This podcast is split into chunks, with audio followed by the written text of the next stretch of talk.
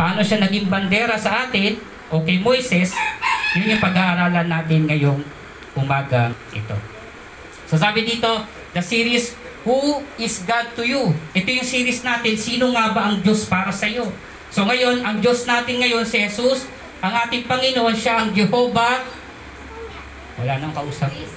Jehovah Nissi, the God is our banner. banner. Ngayon, sabi dito, sabi sa Exodus chapter seventeen verse eight and nine, nang anang ang mga Israel na sa Rephidim, sinalakay sila ng mga Amalekita. Verse nine, sinabi ni Moises kay Joshua, pumili ka ng ilang tauhan natin at pangunahan mo ang paikipaglaban sa Amalekita. Hahawakan ko naman ang tungkod na ibinigay sa akin ng Diyos at tatayo ako sa ibabaw ng burol. Tuloy natin. Sununod naman ni Joshua ang, ang utos ni Moises at hinarap niya ang mga Amalekita. Si Moises naman kasama si Aaron at si Hur na nagpunta sa burol. Kapag nakataas ang kamay, dito ah, kapag nakataas ang kamay ni Moises, nananalo sila ang mga Israel. Kapag nakababa naman, nananalo naman ang Amalekita.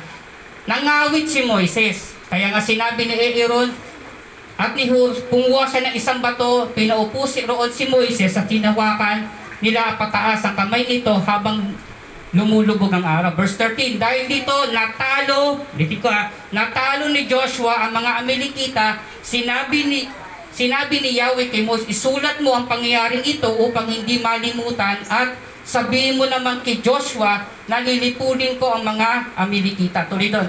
Nang nagtayo na si Moises sa isang altar na tinawag niyang itong si Yahweh ang aking watawat. Sa Hebrew word, ang tawag doon Jehovah Nissi. O sa ibang salin, Yahweh Nissi. Ang ibig sabihin nun, the God is our banner. At sinabi niya sa mga tao, itaas ninyo ang watawat ni Yahweh, patuloy niya tayong pangungunahan sa ating mga sa ating mga sa mga Amalekita. Amen? Di ba kayo masaya? Kapag may kalaban ka, itaas mo lang ang Diyos. Amen? Naniniwala ka ba doon? Araw-araw meron tayong kalaban. Pero wala na tayong Amalekita ngayon. Panahon ni Moises. Eh ngayon wala nang Amalekites. Amen? Ang kalaban mo ngayon, kapitbahay mo. Ang kalaban mo ngayon, yung asawa mo, yung anak mo. Minsan yung sarili natin, wala nang Amalekites. Pero ang, ang gusto ko lang bigyan ng diin, sabi doon, pangungunahan tayo ng Diyos sa ating paikipaglaban. Ano daw laban na meron ka ngayon, pangungunahan ka ng Diyos. Sa ibang salid, sasamahan ka ng Diyos. Pero paano mangyayari na sasamahan ka ng Diyos? Itaas ninyo, hindi ko, itaas ninyo ang watawat. Hindi nyo makukuha na sasamahan ka ng Diyos sa labanan mo, none unless na itaas mo ang Diyos. Ano naman natin? Intro pa lang yun, tuloy natin. Sabi dito, the truth about God's name. Ano doon katotohanan tungkol sa pangalan ng Diyos? God's name is power. His name is Emmanuel.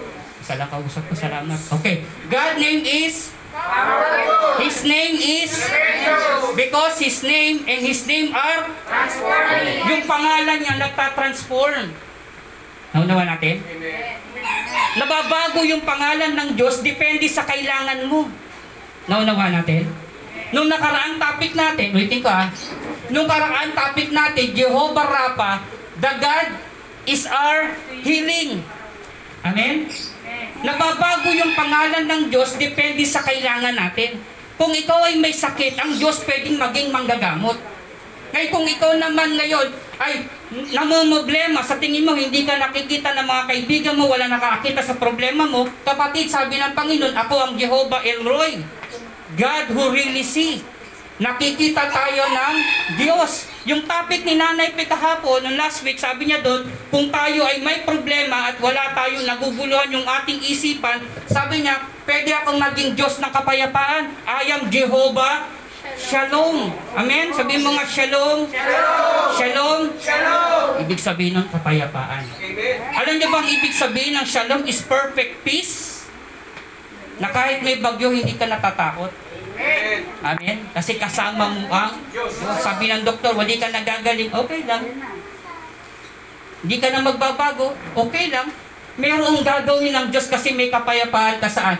Sa puso. At ngayon yung pag-aaralan natin, Jehovah Nissi, the Lord is our banner. Praise God. Palapakan naman natin ng Diyos.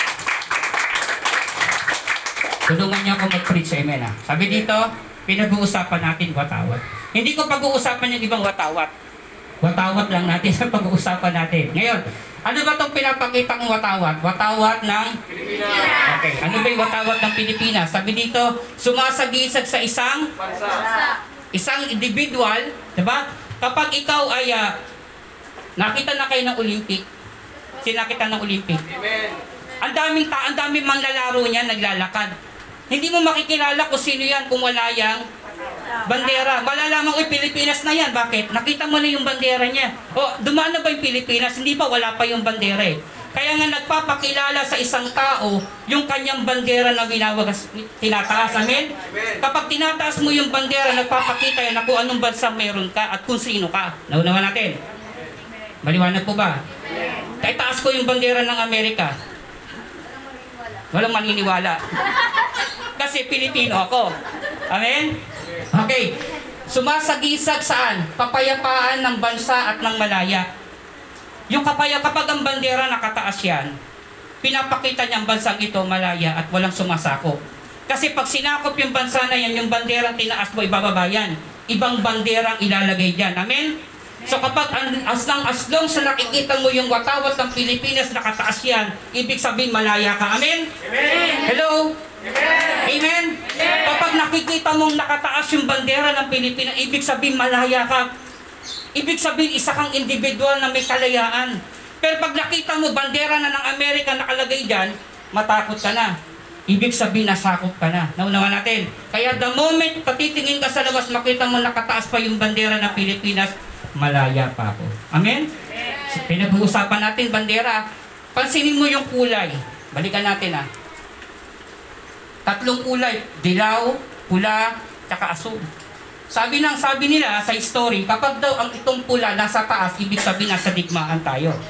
Ngayon, hanggat nandiyan dyan yung blue, ibig sabihin nasa kapayapaan tayo. Walang sumasakop, walang nanggugulo, ibig sabihin yung bansa natin malaya pa rin hanggang ngayon. Ngayon, pag may dumating na mananakop, binabago natin. Binabaliktad yan, kulay po lang ilalagay, ibig sabihin tayo ay palaban. Amen? Lalaban ba tayo? Okay, tuloy natin. Sumisimbolo sa kanila ng pagrespeto sa damdamin ng isang bansa. Pagpansin yung pag mayroong mataas na taong namatay, hakmas. Binababa yung bandera. Naunawa natin? Kapag may presidenteng namatay, nakababa lahat ng bandera. Ang tawag doon, hakmas. So kaya nga napakahalaga ng bandera ng watawat kasi ito'y sumusimbolo sa, sa, sa emosyon, sa kalayaan, sa individual. Amen? Salamat sa isa. Ayun, salamat. Tuloy, tuloy, tuloy natin. Okay, excited ba kayo? Yeah! Okay, parang hindi kayo Pilipino. Pinag-uusapan natin dito, bandera. Dapat masaya kayo kasi kayo to. Amen? Amen! Tuloy mo, naka, nakapaskit pa yung bandera ng Pilipinas. Ibig sabihin, wala pang sumasakop. Although na may virus, pero nakataas pa rin yung bandera. Ibig sabihin, kontrolado pa natin ang sitwasyon. Amen? Ano pa natin ang sitwasyon? Praise God. Tuloy. Ngayon, pag-usapan naman natin ang Israel. Kanina, yung Pilipinas ng Israel naman tayo. They are slave in four hundred fifty years silang naging alipin. Sino yung mga karakter natin? Yung Amalekite, Israel, si Moses, si Aaron, si Hur, si Caleb, at si Joshua. Ngayon, lahat ito pag-uusapan natin. Mga... Kaya niyo ba ako sama hanggang two p m? Joke lang. Tuloy natin. Sabi, Pastor, ang haba ng preaching mo, dalawang oras. Grabe naman. Tatlong oras to ngayon. Tuloy natin. Sabi dito, Exodus seventeen verse eight. Nang ang mga Israelita sa Rephidim, sinalakay sila ng mga Amalekita. Pansinin mo ha, kanina sabi ko ha, ang Israel binihag sa loob ng four hundred fifty years. Ngapos, paglabas nila, sinalakay agad sila. Ano naman natin? Anong alam nila sa labanan? Wala. Kasi ang hawak nila, martilyo, pako, semento, hindi sila mandirigma. Ano naman natin? Hindi yan mga mandirigma, hindi yan mga sundalo, yan ay mga alipin. Biri mo, yung anak niya ipanganganak pa lang, alipin na. So kaya ang mentality nila, lahat sila ay alipin, lahat sila ay manggagawa, kaya wala silang alam sa digmaan. Pansinin nyo, nang ang Israel ay Nang ang Israel ay nasa Rephidim, sinalakay sila ng mga Amalekita. Tuloy natin. Sila po, si ang, ang Amalekite, sila po ay apo, apo nino, ni Esau. Ang Israel, si Jacob. Ulitin ko. Ang Israel, si Jacob, si Esau naman yung Amalekite, siya yung apo. Ngayon, sila Moses, apo na yan ni Jacob. Nauna natin. So, apo sa apo, magkalaban. Yung tatay sa tatay, magkalaban. Ngayon, nagkaroon ng apo, magkalaban pa rin. So, inantay nila. Ulitin ko ha. four hundred years nag-intay ang Amalekites paglabas ng Israel. Naunawa natin? Naunawa niyo ba? Aben, may atraso sa akin to. Antayin ko itong makalaya. Biray mo, four hundred fifty years nang lumipas. Ang nasa isipan pa rin ng Amalekite, maagante. Naunawa natin? four hundred fifty years in the making, inantay nila na makalaya itong Egypt para sa lakayin at makapaghiganti. Kasi gano'n kasama ang loob nila. Tuloy natin. Kasi ninakaw yung, kaypa, yung pagpapala ng Diyos, ninakaw ni Jacob. Tuloy natin. At sa pinakamalaki, makapangyariang bansa noong panahon na yun. Pangalawa sa Egypt. Siyempre, anak din yan yan eh. Anak din ni Isaac yan eh. Tama? At lahat ng anak ni Isaac, pinagpapala ng Diyos. Pero higit talaga si Jacob. Ngayon, tuloy natin. Kaya siya pinakamakapangyariang pangalawa sa Egypt. Pangatlo, ang Israel ay nagkaroon ng threat sa kanila. Bakit nagkaroon ng threat? Gusto niyo malaman? Kasi tinalo nila yung Egypt eh. Naunawa natin? Ayan. Tinalo nila yung Egypt kasi sabi ng mga Amalekite, naku, delikado to. Kung natalo nila yung Egypt, susunod naman tayo. Kaya unahan natin sila habang pagod pa sila sa labanan. Naunawa natin?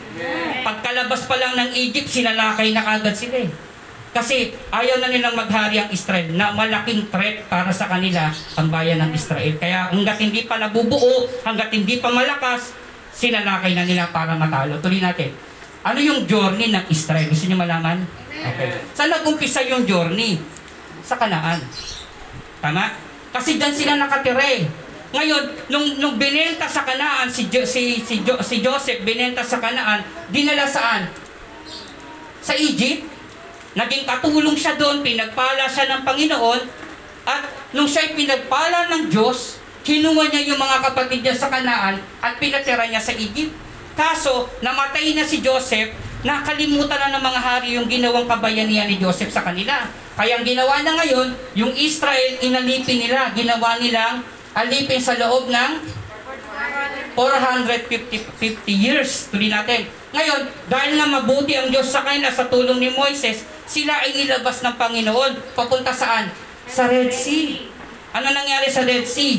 Di ba doon tinalo ng Panginoon ang Egypt? Ano naman natin?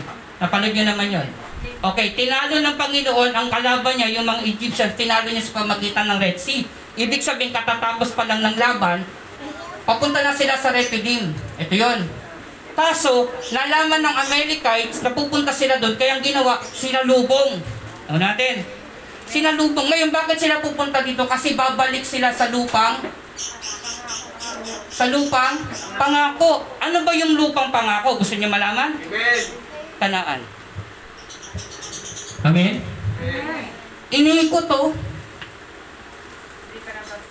Doon pa rin babagsak. Naunawa natin? Ano yung lupang pangako? Kanaan. E saan sila nanggaling? Sa Kanaan. Nilabas sila ng Panginoon kasi naghihirap yung Kanaan noong time na yun. Nagkaroon ng taghirap. Kaya niligtas sila ng Lord, dinala sila sa Egypt. Kaso, naging alipin sila sa four hundred fifty years. Kaya sabi ng Lord, ibabalik ko kasi yung Kanaan ngayon, masagana na. Ulitin ko ha. Yung itong bansang ito, masagana na.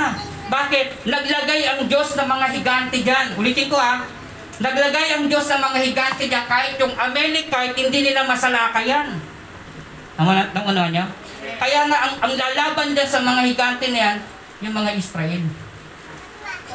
Naunawaan niyo ba? Minsan yung blessings ng Lord, piniprepare ng Lord yan sa iyo.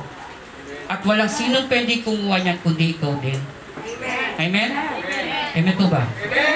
Palapakan natin ang Panginoon. Tuloy natin, Exodus seventeen, verse nine. Natututo ba tayo? Amen! O, hindi tayo natututo? Amen! Tingin lang kayo dito. Okay, may sarili tayong kwento. Sabi dito, Sinabi ni Moses kay Joshua, pumili ka ng ilang tauhan natin. Gusto ko lang bigyan natin, no? Hindi lahat ng labanan, take note, dapat mong labanan. Hindi lahat. May laban na hindi mo dapat labanan at may mga laban na dapat mo lang labanan. Yung problema ng kapitbahay mo, hindi mo na problema yun. Amen? Problema na yun ng kapitbahay mo. Eh kaso, nagkwentuhan yung magkumari. Sorry, may kwento na naman. Nagkwentuhan yung magkumari. Sabi niya, alam mo, si pare mo, late nang umuwi. Ang ganon? Oo, napapansin ko, lagi niyang dinadahilan, eh, overtime, overtime, overtime. Naalala tuloy niya, yung asawa niya, lagi ding late umuwi. Overtime din yung dahilan. Pag uwi ng asawa, pinuntahan niya ngayon. Sabi niya, bakit late ka nang umuwi? Overtime. Tapos tinignan yung damit. May nakita buhok na mahaba. Kita mo? Sino to? Sino yan? Galit yung babae. May babae ka no? May babae ka no? Wala akong babae. Kinabukasan ulit, gabi na naman umuwi. May nakita naman buhok. Kulot. Kayong kulot naman. Grabe ka. Sabi niya, kung di, kung di straight, kulot naman ang gusto mo. Ano bang tingin mo sa akin? Pangatlong gabi, gabi na naman umuwi, overtime na naman. Ginawa nung lalaki. Pagpunta ngayon sa bahay. Honey, sorry, overtime eh. Hinanap ngayon yung buhok. Hindi nagsalita yung babae, umiyak nang umiyak. Sabi niya, honey, wala kang nakitang buhok. Wala kang babae. Yung nga masakit, pati kalbo eh. Pinatalaman natin. Sorry, sorry. Palamakan natin ang kailangan. Ayun, balik natin, no? Hindi lahat ng laban iyo. Hindi lahat. So, masasabi ka na po. Ewan ko, napulot ko lang dyan. Hindi, hindi lahat ng laban sa'yo. Yung problema ng kabila, huwag mo nang i-adapt. Kaya nga sabi ni Moses, pumili ka. Ilan ang, ilan ang tao sa Israel? Almost two million, sabi ng Bible.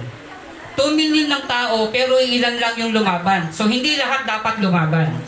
Yung lalaban lang, sabi dito, hindi lahat ng laban ay para sa'yo. Minsan yung laban sa Diyos.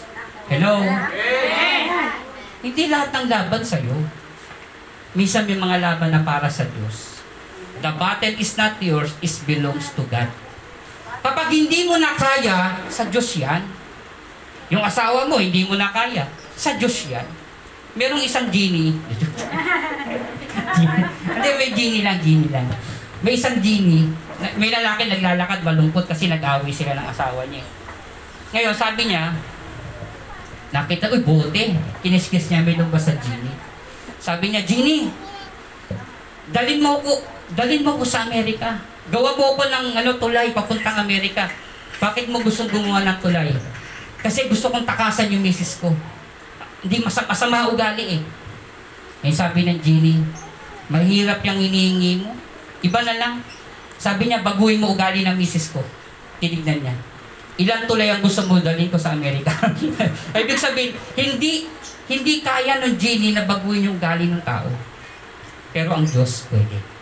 May laban na hindi mo kaya, pero ang Diyos kaya. Naunawa natin? Kaya sabi ng Bible, hindi lahat ng laban para sa'yo, minsan may labanan para sa Diyos.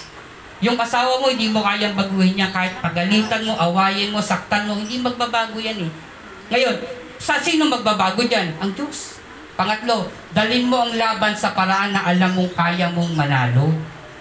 Si Joko, naalala mo si Joko? Sinakilala kay Joko. Okay, si Joko kasi, sabi niya, Pastor, gusto kong mag-devotion, gusto kong mag-pray. Kaso palagi ako na doon sa school at napakaingay ng mga classmate ko. Ngayon, paano ko sila madadala sa devotion ko? Sabi ko, outnumber ka. Kasi kung may sampu kang classmate na maingay at magulo, at isa ka lang nagde-devotion, lugi ka. Nalaman natin. Ngayon, dalin mo yung labanan kung saan ka malakas. Kung nag-iisa ka, yung mga kasama mo, dalin mo sa loob ng church. Doon, mababago mo sila. Pero kung ikaw pupunta doon sa lugar kung saan doon sila, talo ka. Kaya importante doon, dalhin mo yung labanan sa paraan na alam mo, mananalo ka. Mahina ka sa alak, huwag kang dadaan doon sa naging inuman. Tama? Mahina ka sa chismis, kasi Parang pag minakita ka nagchichismis, gusto mo rin maipagchismisan. Huwag ka pupunta doon sa mga minag-uumpukan. Kasi sigurado uupo ka na doon. Di ba? Kapag mahina ka sa babae, huwag ka pupunta doon sa babae, maraming babae. Kasi doon ka nga mahina. Dalhin mo yung labanan kung saan ka malakas. Tama naman natin. Natututo ba tayo? Amen! Yung sa likod. Okay, tuloy natin. Sabi sa verse seventeen, verse nine, sinabi ni Moises kay Joshua, pumili ka ng, sa atin ng at pagunahan mo sa paikipaglaban sa Amalekita. Sabi ko nga kanina ngayon, wala ng Amalekites. Amen? Wala sila. Pilipino tayo, di tayo Israel. Ano kalaban natin? Everyday meron tayong labanan sa buhay. Totoo to. Kalabanan, may labanan ka sa katawan, may labanan ka sa sakit, May, bubla, may labanan ka sa tindahan. May la- marami tayong laban sa buhay na hinaharap. Minsan may nagpaparamdam sa bahay natin. Tatakot tayo. Tuloy natin. Sinusubok yung ating... Kasi yung labanan natin, sinusubukan yung ating pananampalataya at yung ating pasensya. Okay, tuloy natin. Minsan yung labanan natin wala sa laman. Minsan yung labanan natin wala sa laman. Nasaan? Nasa spirito. Minsan ang kalaban natin na hindi Amalekite, minsan yung ating sarili. Alam mo, minsan ikaw na, sapat na para hindi magsimba. Sabi na misis ko, be, bang ganda ng salita, be? Bakit? Sabi ko, bakit? Pwede bang hindi magsimba ngayon? Sabi ko, anong dahilan mo bakit hindi ka magsisimba?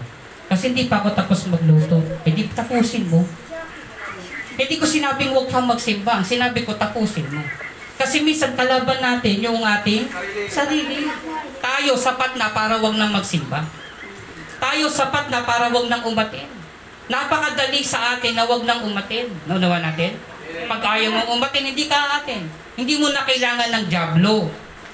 Hindi mo na kailangan ng kaibigan para pigilan kang wag umatin.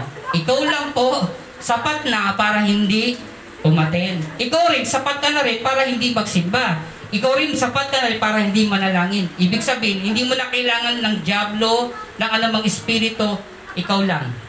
Hindi mo na kailangan ng Amalekites, ikaw lang. Ang unawa natin? Okay, tuloy natin. Sabi ng Ephesians chapter six verse twelve, for our wrestling, sa ibang salin, or our battle, is not again flesh. Ano daw? Flesh and blood. Ang kaaway po daw natin, hindi daw sa laman at sa dugo. Eh, sino kalaban natin? Against power, against world ruler, darkness, uh, spiritual laws, and wickedness in heavenly places. Bigyan ko ng diin, ha? Sabihin natin, heavenly. Heavenly places. Ang kalaban mo wala sa lupa. Makinig. Importante ito. Sabi ko kanina, wala ka ng Amalekites ngayon. Wala na sila. Pero meron kang kalaban ngayon. Sino? Yung mga tao nasaan? Nasa heavenly places. Ba, ano yung Diyos? Papaliwanag ko ah. Yung kalaban mo wala dito. Nasa taas. Spiritual ang kalaban mo. Kapag nag-away kayong mag-asawa, hindi siya yung kaaway mo. Hindi siya. Kasi yung asawa mo, laman at dugo. Tama po ba? Yung asawa mo, tanda mo, ang kalaban mo, hindi yung laman at dugo. Kundi ang kalaban mo, spiritual. Espiritu. Hindi mo nakikita. Ngayon, bakit kayo nag-aaway? Kasi may espiritu sa kanya. Ulit. Meron yung espiritu nasa loob niya na nagiging post, kaya siya nagagalit. Kaya kanya inaaway, kaya kayo nag-aaway, kasi may masamang espiritu nasa loob niya na nagdudulot ng alin. Problema. Nung, nung Monday, nagkaroon po ako ng, ano, ng uh, house blessing. Hindi ko alam bakit bumili ako ng, ng holy water. Nakita ko lang, bumili ako. Nilagay ko dun sa bag. Maya may may nag-chat sa akin, available ka ba ngayon? Sabi ko, available naman. Pauwi na nga eh. Sabi niya, pwede papabendisyon na ng bahay ko. Walang akong alam, bumili lang ako pero may nagpabendisyon. Din ako. Pinuntahan ko yung mula doon sa baba, sa kwarto ng mga bata, sa C R, wala akong narandaman. Pagpasok sa loob ng mag-asawa, yung kwarto, yung master's bedroom, hindi ako nakahinga. Sabi ko, sister, ano meron sa kwarto mo? Hindi ko tinuloy yung prayer. Anong meron sa kwarto mo? Pastor, dito kami laging nagtatalo mag-asawa. Sabi ko, kaya kayo nagtatalo kasi may espiritong nandun. So, pinapray namin, binasbasan namin nilang isa namin. Sabi ko sa kanya, nung Monday, Tuesday, naging okay yung pag-asawa na minimal. Hindi, hindi na wala, ah, na minimal yung pagtatalo. Dati nagsasakitan sila, nagtutulakan sila sa away palagi. Kasi yung spirit of misunderstanding nandoon dun sa loob ng kwarto. Kaya nasabi dito, yung minsan nag-aaway kayong mag-asawa pero hindi natin alam, meron palang spirit na nasa loob ng espiritu ng hindi pagkakasundo. Eh, ang tigas ng ulo ng bata niya, pasaway yung bata, hindi siya. Kasi may espiritong nasa kanya na nagkukos kung bakit siya matigas ang ulo. Kaya nga sabi ng Bible, sabi ni, ni Pablo, yung kalaban mo, hindi yung tao. Lahat ng may laman, lahat ng may dugo, hindi yan ang kaaway mo. Kundi nasaan? Nasa heavenly places. Inaway ka ng kapitbahay mo, hindi siya kaaway mo. Yung espiritong nasa, nasaan? Nasa kanya. Ngayon, ito nangyari. Sinabi ni Moses kay Joshua, pumili ka ng ilang tauhan natin at pangunahan mo, Exodus nineteen seven, ah, ah, seventeen nine. Hawakan mo naman, hahawakan ko naman ang tungkod na ibinigay sa akin ng Diyos. Ang tanong ko, meron bang ibinigay? Tika. Meron bang, kailan nagbigay ang Diyos ng tungkod kay Moses? May, meron ba kayo nabasa? O napanood sa T V? Na sinabi ng Panginoon, Moises, ito yung tungkod, bibigay ko sa'yo. May nabasa kayo? Pero bakit sinabi ni Moises, hawakan, ah, hawakan ko naman ang tungkod na ibinigay sa akin ng Diyos? Pero binasa ko yung Bible, wala akong nakita na may binigay ang Diyos na tungkod. Ngayon, basahin natin. Gusto natin basahin. Okay lang po ba? Okay, basahin natin. Exodus chapter four, verse one to four. Tinanong ni Moises, bas, tingnan nyo kung may tungkod, may tungkod na binigay ang Diyos, ha? Tinanong ni Moses, anong gagawin ko kung hindi makinig sa akin ng mga Israelita at hindi maniwalang nagpakita kayo sa akin? Verse two, anong iyang hawak mo? Sino may tungkod? Sino may hawak ang tungkod? Basahin natin, baka meron talagang ibinigay si Lord eh. Kasi sabi ni Moses, may binigay daw ang Diyos na tungkod sa kanya. Pero dito sabi dito ng tanong, si Yahweh nagtanong, ang Diyos ang nagtanong, ano yung hawak mo? Tanong sa kanya nino? Tungkod po. O, sino may hawak ang tungkod? Moses. Okay. Sagot nino? Ni Moses. Sabi sa verse three, ihagis mo sa lupa, utos ni Yahweh. Inihagis nga ito ni Moses sa lupa, ito'y naging kaya nga siya'y tumakbong. Verse four, sinabi sa kanya ni Yahweh, hawakan mo muli ang buntot ng ahas. Hinawakan ni Moses at ito'y naging tungkod. O ngayon, tanong, kailan nagkaroon ng tungkod ng Diyos kay Moses? Gusto niyo malaman? Amen. Ano hawak mo, Moises? Tuwalya. Bigay mo sa akin. Yung tuwalya, yung tukod, naging ahas. Meaning, nagkaroon ng power. Sabi na, lulawa ka mo muli. Naging tukod ulit. Yun yung oras na binigay ng Diyos yung tukod niya. Kapag merong pang ibinigay sa Diyos, dito, lahat ng bagay na ipinagkaloob mo sa Panginoon, ibabalik sa inyo ng Diyos na may kapangyarihan. Amen? Amen? Yung tungkod ni Moses walang power. Nung ibinigay niya sa Lord, nagka-power. Nang ilabas niya ang Egypt, nakakulong ng four hundred fifty years. Nung nilusob sila ng Egyptians, tinaas niya yung kanyang tungkod sa dagat na pula, nahati yung dagat na pula. May power. Kaya sabi ni Moses, hindi kami mandirigma, mga alipin kami. At ngayon sinasalakay kami ng kalaban, paano kami makikidigma? Pero may binigay si Diyos sa akin eh. May binigay ang Diyos sa akin na tungkod eh. Gagamitin ko para ako ay magtagumpay. Amen? Amen! Palapakan natin ang Panginoon. Lahat ng bagay na ibinigay mo sa Diyos, gagamitin Diyos para ano? Pagpalain ka at pagpalain ang... Tuloy natin. Si Moises, ano ibinigay niya sa Diyos? Sabi, ano meron ka? Tungkod. Tuloy niya. Tuloy natin doon. Si Abraham, binigyan ng Diyos ng anak. Binigyan. Pero sabi ng Lord, ibigay mo. Kung hindi binigay ni Abraham si Isaac, hindi dadami si Isaac. Naunawa natin? Amen. Sinakaunawa. Amen. Ibinigay niya eh. Hindi siya nagdalawang isip. Kaya nga nung ibinigay niya yung kanyang anak, sabi niya, ako ang Jehovah Jireh, the God will provider. Kasi binigay niya eh. Tuloy natin. Minsan yung dalaw, yung bata, nangangailangan silang pakainin yung fifty, twenty thousand na tao. Pero sabi ng bata, meron ako dito, dalawang isda at limang tinapay. Kung yung bata nagdamot, hindi dadami yung tinapay. Hindi kakain yung marami. Kaya dahil may bata na mabait na nagbigay, hindi naging maramot, ano nangyari? Minsan kasi, dinadamutan mo si Lord eh. Minsan mayroon ka, ayaw mong ibigay sa Panginoon, hindi mo alam yung ibibigay mo, gagamitin ng Diyos para pagpalain ng iba. Hello? Hindi pwede, kailangan ko ito. Hindi, ibigay mo. Ang sabi kanina, pag binigay mo sa Diyos, hindi ka, pag binigay mo sa Diyos, pagpapalain ka ng Diyos, at ang Diyos makikipagpapala sa ibang tao. Ano naman natin? Eh kaso, hindi pwede Lord, akin ito eh. Di pwede Lord eh. Mababawasan yung sweldo ko eh. No. Bigay mo ang para sa Diyos. Kasi gagamitin ng Diyos para pagpalain ka, pagpalain din ng iba. Eh ako nagpapasalamat kagabi. Totoo lang. May nagbigay ng pamasahe. Tinanggihan ko sana. Hindi ko kukunin. Sabi ko meron akong pera. But as pinilit nila, kinuha ko. Sabi ko salamat pagpalain kayo ng Diyos. Kasi expected ko may pamasahe ako. Alam ko may pera ako kasi ang gamit kong ginagamit ko yung purse. May barya pa naman, pero wala nang buo. Barya na lang. Tapos kinuha ko yung binigay sa akin ng pamasahe. Pauwi na ako, sinilid ko ngayon yung bag ko. Wala pala dun yung pitaka ko. Coin purse lang pala yung hawak ko.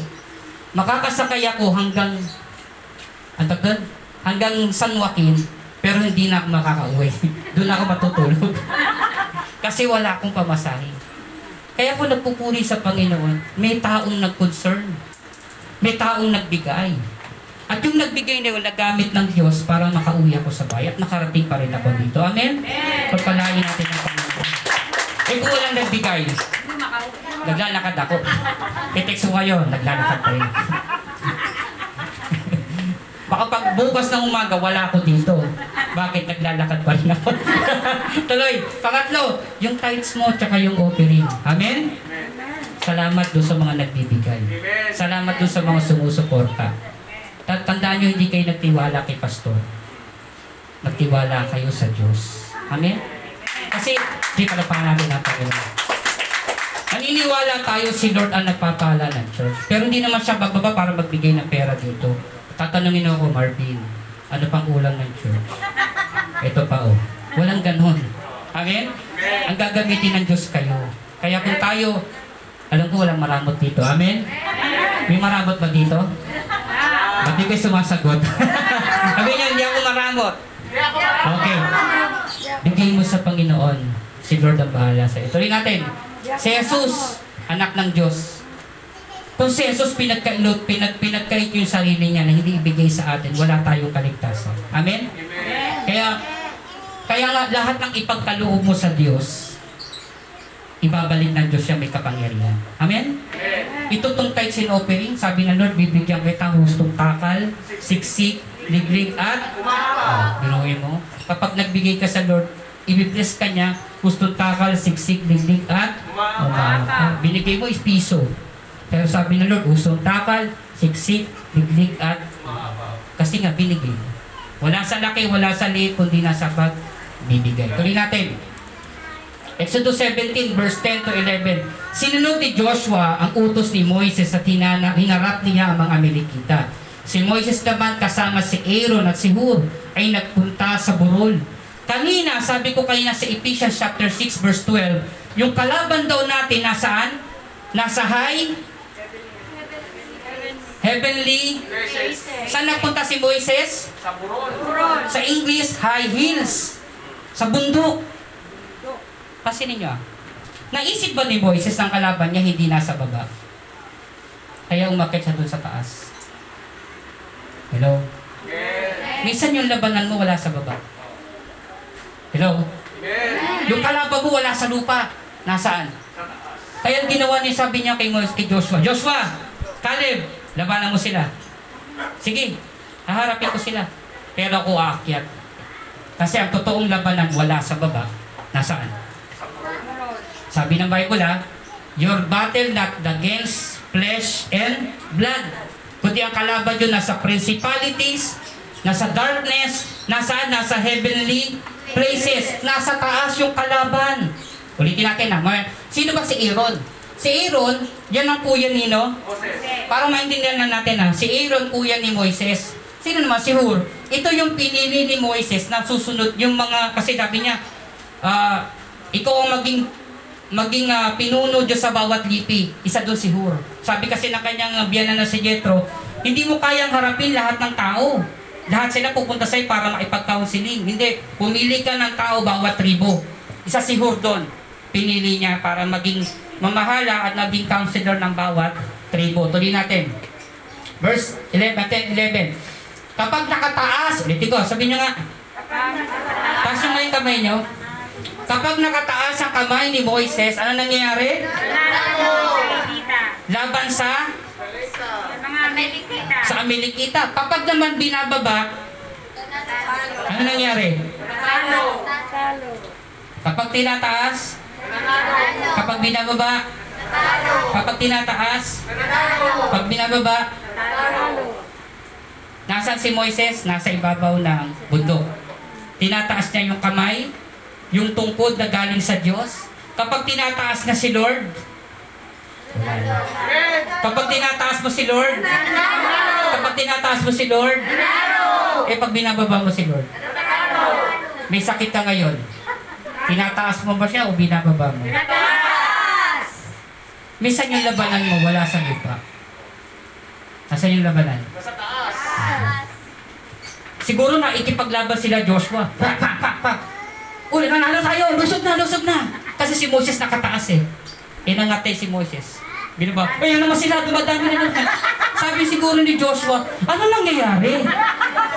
Kanina nanalo tayo, ngayon natatalo na naman tayo. Bakit? Hindi kasi alam ni Joshua na may nangyayari sa taas. Hello? Amen. May nangyayari sa taas. Pansinin mo, kapag bumababa yung prayer life mo, dumadami problema mo. Palapakan natin ang Panginoon. Ano naman natin?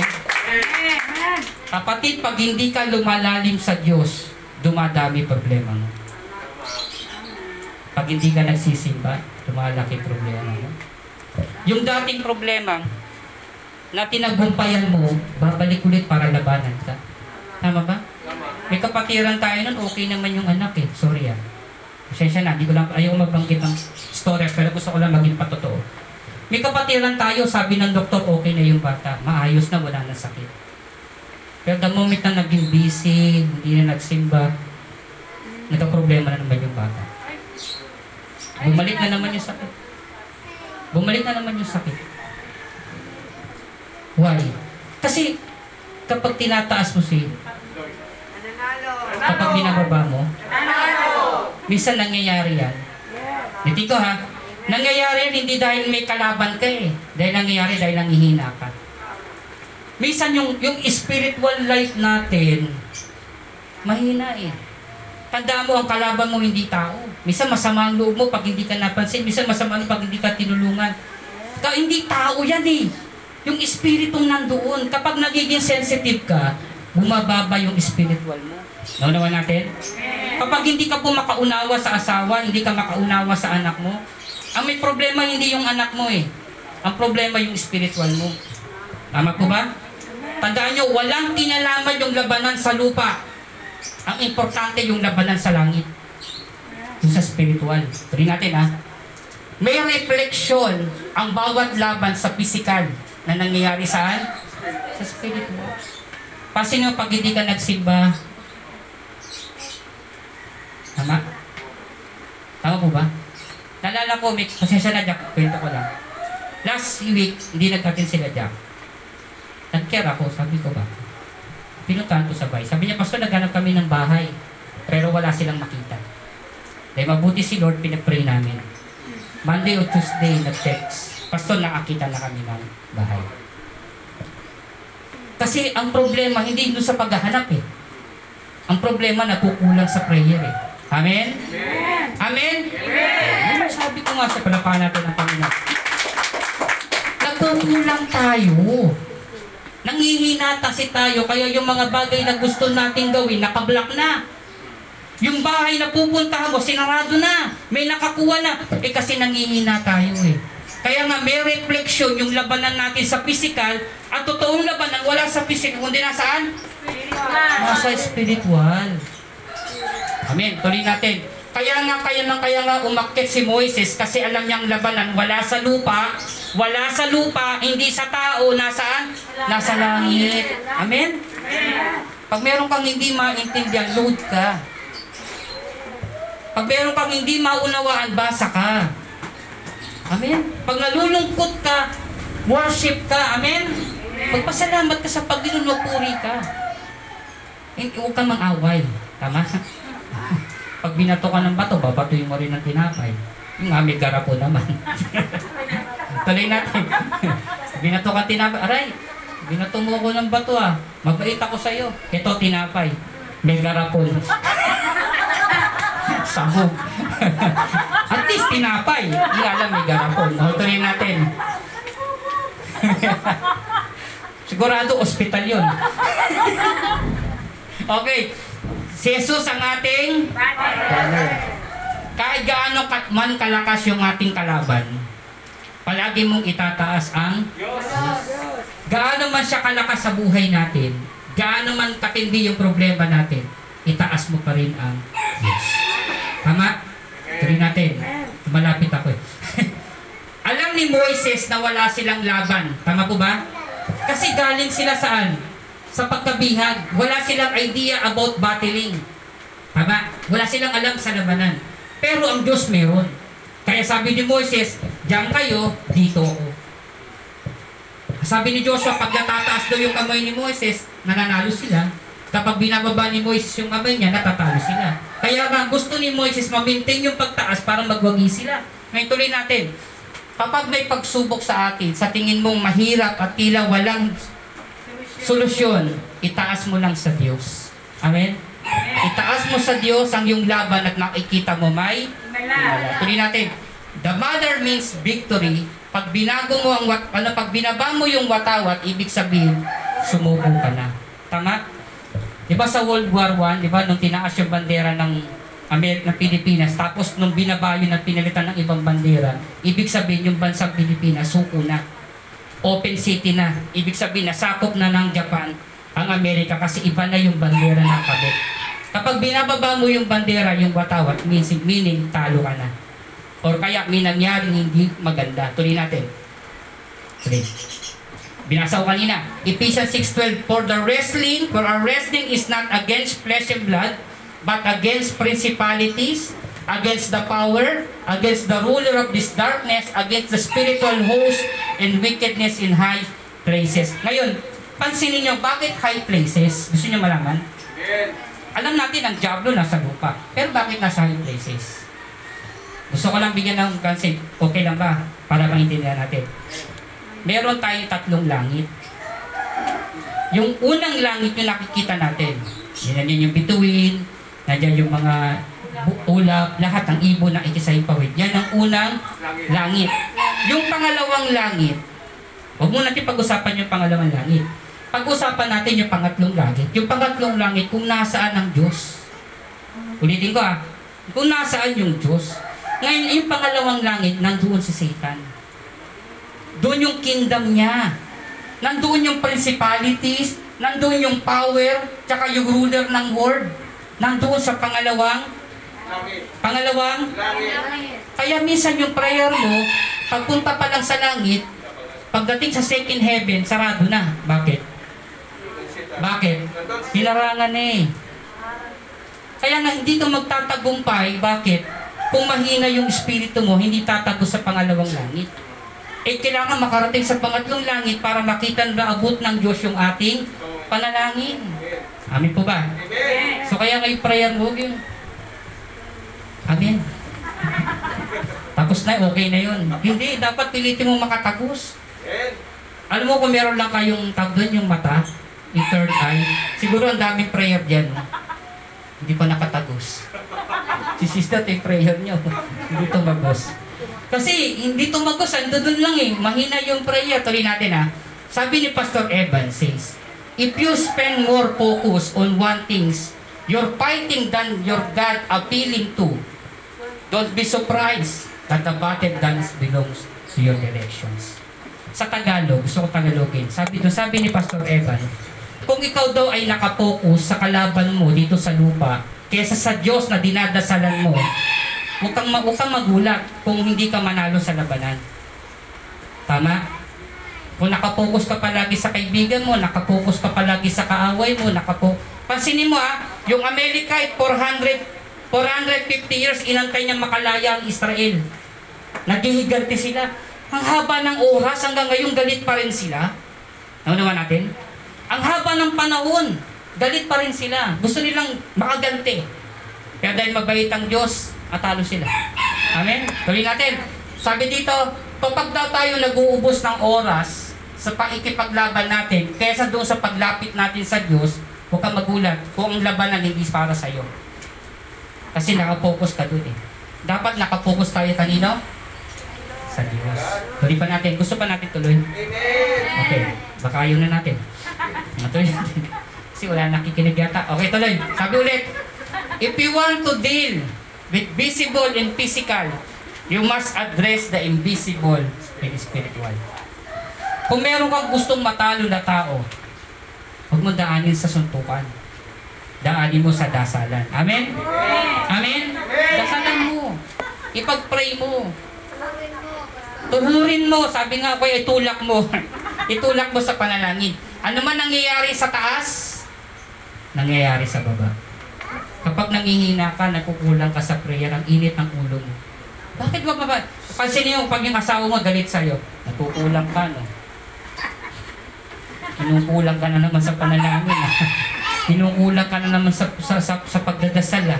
Kasi nga, ano nangyayari sa taas, nangyayari sa baba. Tama?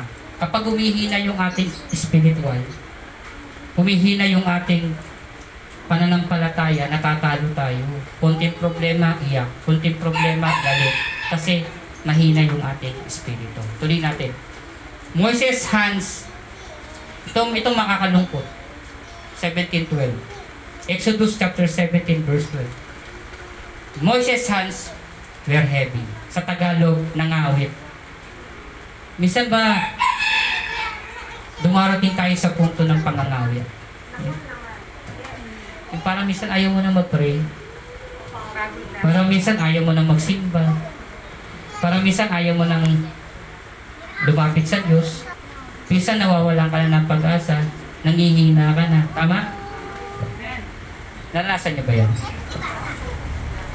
Kahit gaano ka pakagaling, isang araw makakaramdam ka rin ng ano? Tapong pagod talaga ako. Tapos pag-uwi ko ng bahay, gawa pa ng topic. Tulog ako alauna. Gising na naman ang pura. Tapusin ulit yung topic. Pwede kang mapagod, pero bawal kang, sabi mo sa katabi mo. Pwede kang mapagod, pero bawal kang, amin? Napapagod na si Moses eh, pero hindi pwede eh. Tama? Napapagod na ako, Lord, hindi pwede eh. Pwedeng mapagod, pero bawal sumugod. Tuloy, ay wala. Remember, yung sakit, ito maganda, kagabi ito naisip ko eh. Yung sakit at yung problema mo, walang time out, hello? Walang break time, walang day off, tapos ikaw, give up. Oh. Tama? Sabi ko dun sa isang kapatiran, magsantasina ka. Sabi niyo, hanggang kailan? Hanggang gumaling. Naunawa natin? Sabi ko, magsantasina ka. Hanggang kailan? Eh di hanggang gumaling. Naunawa natin? Kasi akala kasi pagkain ka agad natin, oh, malakas na. Ano ka, papay? Pag kumain ka ng spilat, pang dong-dong-dong, di ba? Hindi ganon. May instance na ganon, pero may madalas matagal. Shh. May instance na ganon, pero mas madalas matagal. Tama? Ang tagal. Pero ang gusto ko lang ipakita doon, yung, yung sakit mo, yung problema mo, hindi yan humihinto, hindi yan tumitigil. Tuloy-tuloy yan. Pagtapos ng isa-isa na naman. Serious yan eh. Pero tapos ikaw, give up na, ayoko na. Suko ka na. Tambak na yung problema mo, suko ka na. Hindi.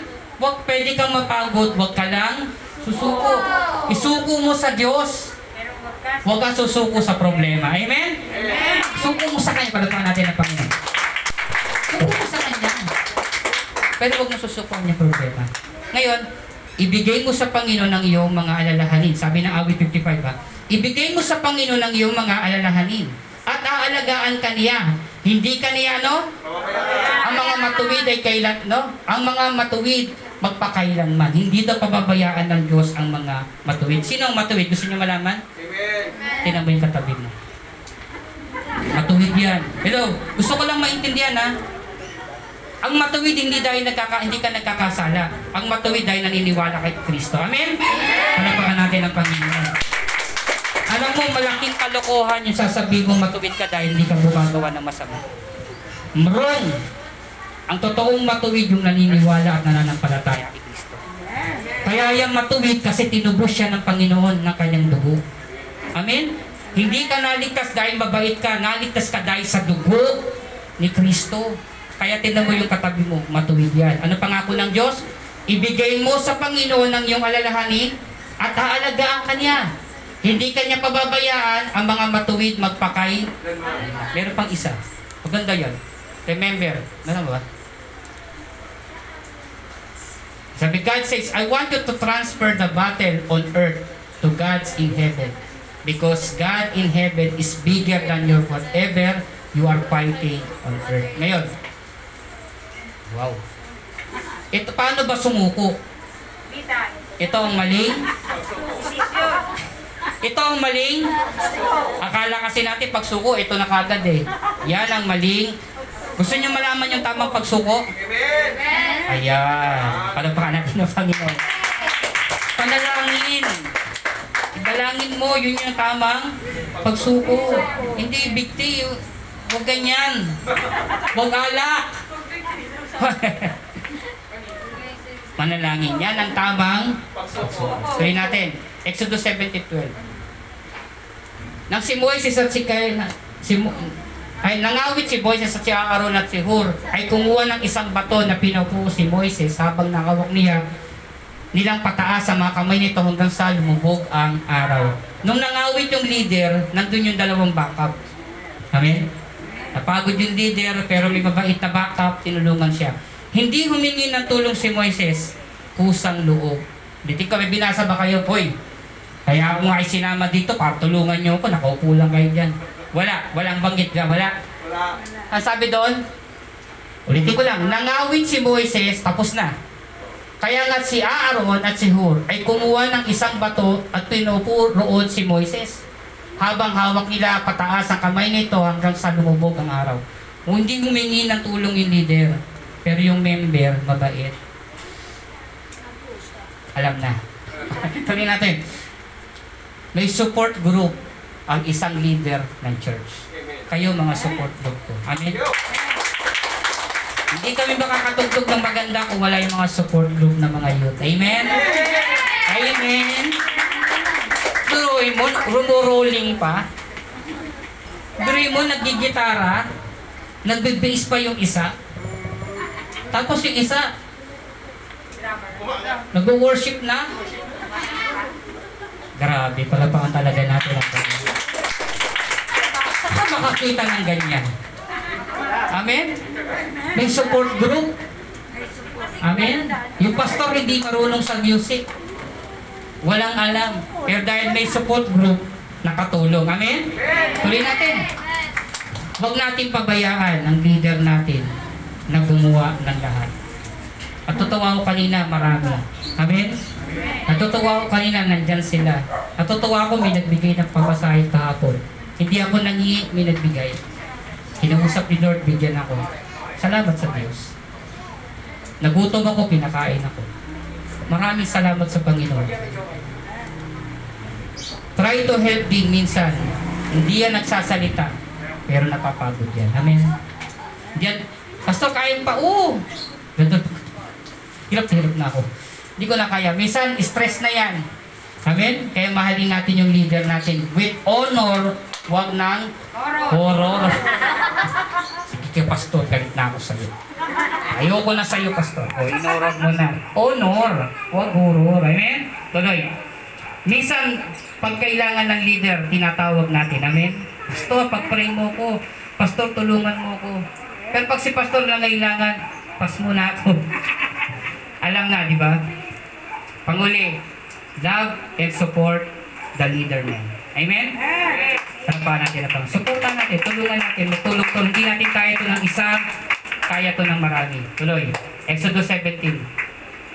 Verse fifteen, fourteen, fifteen. And the Lord said to Moses, write in this book, as I mentioned, and recite it to Joshua, that I will utter you blot out the memory of the Amalekite under the heaven. Moses built an altar and named it, the Lord is my God. Pag-usapan lang natin, ha? Sabi ng Panginoon, pagkatapos silang manalo, sabi niya, sumulat ka, para alaala kanino, ang aklat na ito ay bilang alaala kanino. Sino ang lumaban sa baba? Joshua. Sino lumaban sa baba? Joshua. Bakit pinasulat ng Panginoon ng aklat si Moises? Gusto niyo malaman? Kagabi, binasa ko ito mabuti. Sabi niya, specific ka, sumulat ka ng aklat tali para kanino? Kay Joshua. Si Joshua yun na ipaglaban sa baba. Bakit sa kanya in-address yung labanan? Gusto niyo malaman? Okay. Kasi minsan, lumalaban si Joshua, akala niya sa lakas niya, kaya siya nagtatagumpay. Lusog! Panalo tayo dahil malakas ako, magaling ako. Pero sabi ng Lord, sulat mo to kay Joshua, hindi siya ang nagtagumpay kundi ako. Amen? Amen. Yung labanan mo minsan hindi sa'yo, Diyos yan. Kaya huwag kang magmamalaki. Amen? Gusto niyang ipaalala kay Joshua, Joshua, nagtagumpay ka, hindi dahil magaling ka, tandaan mo, bihag ka four hundred years, wala kang alam sa labanan. Wala ang alam sa baril, wala ang alam sa kutsilong, alawak mo lang, pala, piko. Amen? Pero bakit ka nagtagumpay? Hindi dahil sa galing mo. Kaya pinapaalala ko sa'yo, ako ang Diyos. Amen? I am the Lord. The Lord is my Father. Amen? Palapakan natin ang Panginoon. Gusto kong i-remind sa inyo bawat victory ng buhay natin. Ang Diyos ang ating patawa. Tuloy. Palasa to. If you go under the right banner, kung nasa gitna ka raw, na mag, nasa tamang banner ka raw, the victory has already been decided. Sa Tagalog, kung nasa tama kang watawat, ulitin ko ha, kung nasa tama kang watawat, yung tagumpay mo sigurado na. Gusto nyo malaman na hindi pa man naglalabanan ng Israel at Amalekite, panalo ng Israel. Gusto nyo malaman? Parang hindi eh. Gusto nyo ito pa kausapin ko. Gusto niyo malaman na ang labanan ito, panalo na, hindi pa man nag-uumpisa. Kumbaga, na-prophesy na na mananalo ang Israel laban sa Amalekite, hindi pa nag-uumpisa. Gusto niyo malaman? Ang tagal ko, no? Tuloy natin. Genesis twenty-five, verse twenty-one to twenty-two. Hindi nagkaanak si Rebecca, kaya nga't nanalagi siya kay Yahweh, si Isaac. Dininig naman siya at si Rebecca ay nagtambal ang kanyang anak. Dinalas, dinadala sa iyang, ano to, titiyan pa'y natuklasan niya hanggang dalawa. Kaya nga sinabi ng ina, kung ngayon pa'y ganito na ang nangyayari sa akin, bakit pa ako mabubuhay? Kaya nga siya'y nagtanong kay Yahweh. Tuloy. Ganito naman ang sagot ni Yahweh. Dalawang sanggol ang dala mo sa loob ng iyong tiyan. Yung Esau at sino? Si Jacob. Yung Amalekite at ang Israel. Ito yun. Larawan ng dalawang bansang? Dalawang bansang? Magiging mahigit ng malakas ang bata. Sino ang bunso? Si, jo si Jacob. Kaya ang maglilingkod ang mas matanda kaysa sa kanyang kapatid. Doon pa lang alam mo na sino magtatagumpay.